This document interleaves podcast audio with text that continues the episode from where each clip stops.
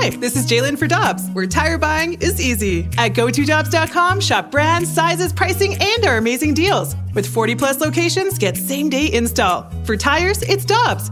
For deals you can use, click on GoToDobbs.com now. This episode is brought to you by Shopify. Forget the frustration of picking commerce platforms when you switch your business to Shopify, the global commerce platform that supercharges your selling wherever you sell. With Shopify, you'll harness the same intuitive features, trusted apps, and powerful analytics used by the world's leading brands. Sign up today for your $1 per month trial period at shopify.com slash tech, all lowercase. That's shopify.com slash tech. Karraker and Smallmon on 101 ESPN with Michelle Smallmon. I'm Randy Karraker. Coming up on August 17th, we've got a new show preceding our show here on 101 ESPN. It's Keyshawn, Jay, and Zubin. And Zubin Mehenti, the host of the new morning show here on 101 ESPN, joins us now via the Brown and Crouppen Celebrity Line. Zubin, thanks for taking some time with us. Congratulations on the new gig. How are you doing?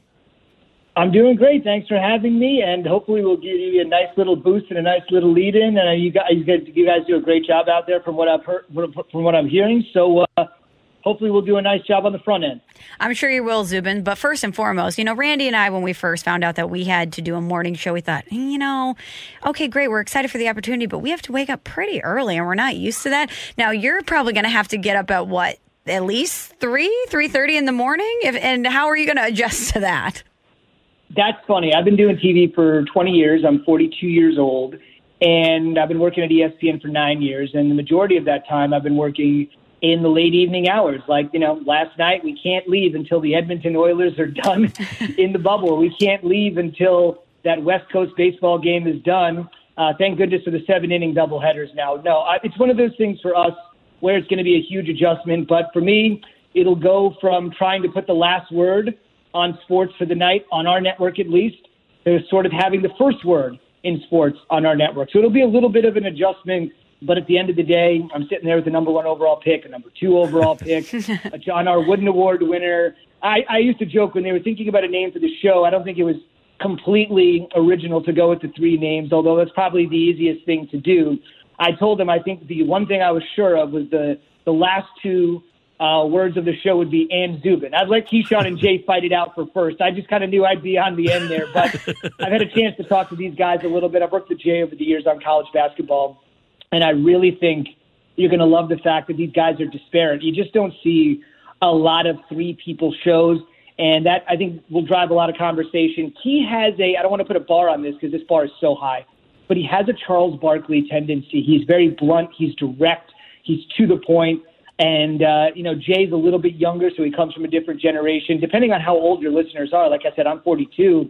I grew up in the tri state area, so I remember Key with the Jets. But, you know, it's been almost 25 years since he was the number one overall pick. So for a lot of our listeners, we're going to have to reintroduce them uh, to Key. And for Jay, you know, he's probably most prominently known for playing for college basketball's best coach of the modern era and being a national champion, but even his national championship was 20 years ago. So there's a whole generation of fans that their dads know who these two guys are. I like it's like the Fab Five, right? I can name all five. You two can name all 5 mm-hmm. but it's people half our age uh, that have never heard of Steve Fisher. So it's just one of those things where you have to just realize the age of people and to just introduce, or in some cases, reintroduce. Zubin Mehenti is the host of the new show here on 101 ESPN in the morning. It'll precede us, Keyshawn, Jay, and Zubin. There's three things when I was making the decision between TV and radio as a youngster that uh, led me to radio. Number one, I like the idea of being able to show off my knowledge and the fact that it is just so spontaneous that you you aren't reading off a script. Uh, I, I, like the fact too that we, we, have fun. We can laugh and we can have a. You kind of play it straight when you're doing a, a sportscast. But the biggest thing, Zubin, is that in radio you don't have to wear a tie. we will be dressing down significantly. Um, that probably means my clothing allowance is going away. So that's probably one thing that's sort of hurt this entire process. It's that I love your first point because you have kind of hit the nail on the head. I mean, I think if you ask any of your listeners or any sports fan you run into anywhere, everyone would tell you they are undefeated at the sports bar debate, right? If you just saddle up to a restaurant or a bar, you're watching a game on Sunday with a ton of people or a UFC fight on Saturday. Back when you know, back when we were gathering in large groups, way back earlier in the year. But when we had those old days, you probably never thought you lost a bar bet or a sports debate with somebody, and that's your first point. We're going to have the opportunity to talk for four hours, and the reality is this: when we launch on August 17th, either all three major professional sports are back, like they were on August 1st, with baseball, basketball and hockey. And then college football will be two weeks away. Obviously, yesterday with the Big 12 conference announcing what their plans are, we know what the entire Power Five is going to do. But that's a totally fluid situation, especially when you see what's percolating in the Pac 12 and some perhaps student boycotts or some requests that they're making. And we'll see what the runway is for the NFL on September 10th. So when we launch on the 17th, either we're going to have all three sports still going. Hopefully, baseball's hanging in. We'll get closer to some semblance of college football week zero, August 29th. We'll be ready for the NFL. And for college basketball, that's the one that's the most interesting to me. I mean, I've been following the Billikens for a long time. I love college basketball. So that's just a program that's obviously been consistently great over the years with Coach Majerus, with Coach Ford. And I think to myself, if I mentioned Coach K with Jay, listen, if you're 73 year old Mike Krzyzewski, or let's up it, 77 year old Jim Boeheim. I mean, what are they going to do when Mike Krzyzewski rolls out at the Champions Classic on November 10th? Is he going to stand there at 73 years old with five sweaty teenagers around him? I mean, these are real questions that have to be asked. Those other sports have much bigger runways, as baseball found out when you try to play 60 games in 66 days. You give yourself no wiggle room. I think even if you were against the players and the whole debate between Rob Manfred and Tony Clark, at this point you completely understand why they were asking for 100% of their prorated salaries. Exactly what Blake Snell said. He probably could have said it in a more delicate manner, but I think his comments are absolutely bearing fruit. And look at Derek Jeter. Last Sunday should have been one of the best days of his life. He should have been inducted into Cooperstown last Sunday. Instead, he's sitting there worried about the Marlins testing positive and everything spiraling out of control. So it's a day to day situation. If there's sports to talk about, we'll talk about it going into your show. And if there isn't sports to talk about, the conversation is probably going to have to be much more serious and robust and we will we'll be willing to do that too. Zubin, unless I missed it, I, I can't find you on social media. It doesn't seem like you're a social media guy. Is that something that has been a point of conversation throughout your career about like, hey, we need to get you on Twitter, we need to get you on social media, or is this is it something that you just don't feel like you need? Or are you just a lurker? Oh. yeah. yeah, do you have a burner account?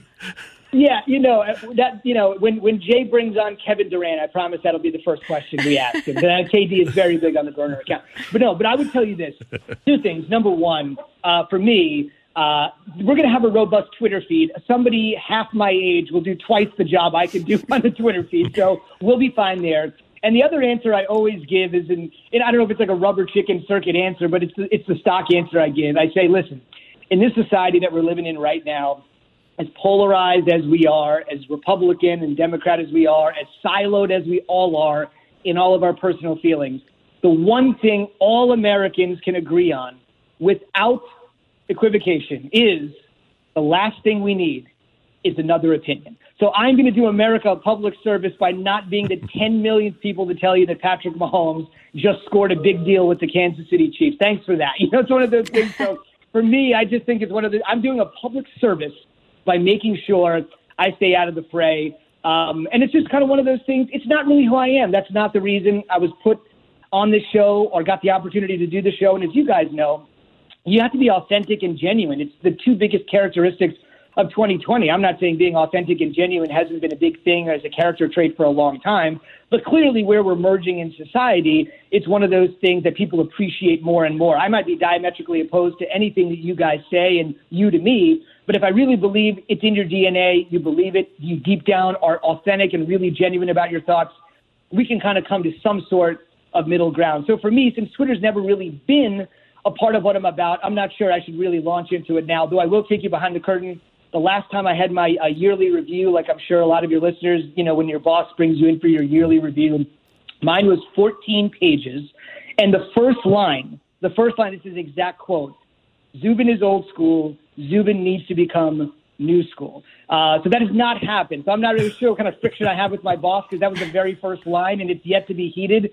But uh, I may I, this may happen when I'm 150 years old, dead and gone in a pine box.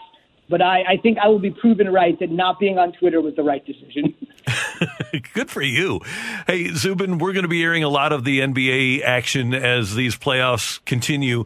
And obviously, going in, we were all thinking either Lakers or Clippers in the West and the Bucks prohibitive in the East and maybe Toronto. We kind of favor. Uh, Jayson Tatum and the Celtics here because he's from St. Louis.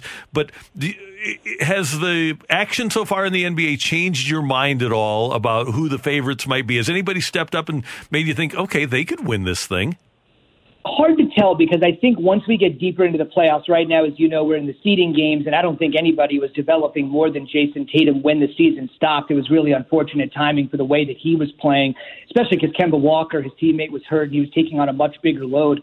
But I would tell you that once we get past the seeding games, the day our show starts, August 17th, the day we'll be leading into you guys, that's actually the same day the NBA playoffs start on ABC, ESPN, TNT, and ESPN Radio.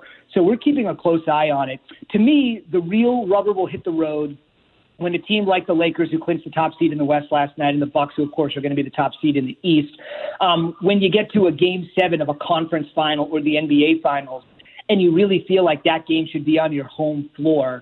And obviously, you're not going to have that. With Giannis is streaking to the hoop right now in the bubble, there's a gigantic sign that says "Fear the Deer," and that's, that's basically it.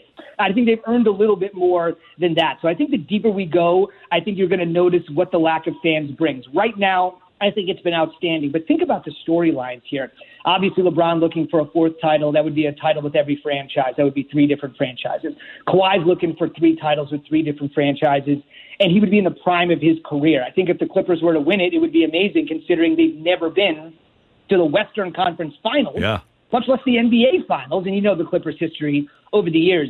The Rockets' biggest bugaboo has always been the Warriors. They've never been able to get past the Warriors. The Warriors are 15 and 50. They're not in this bubble.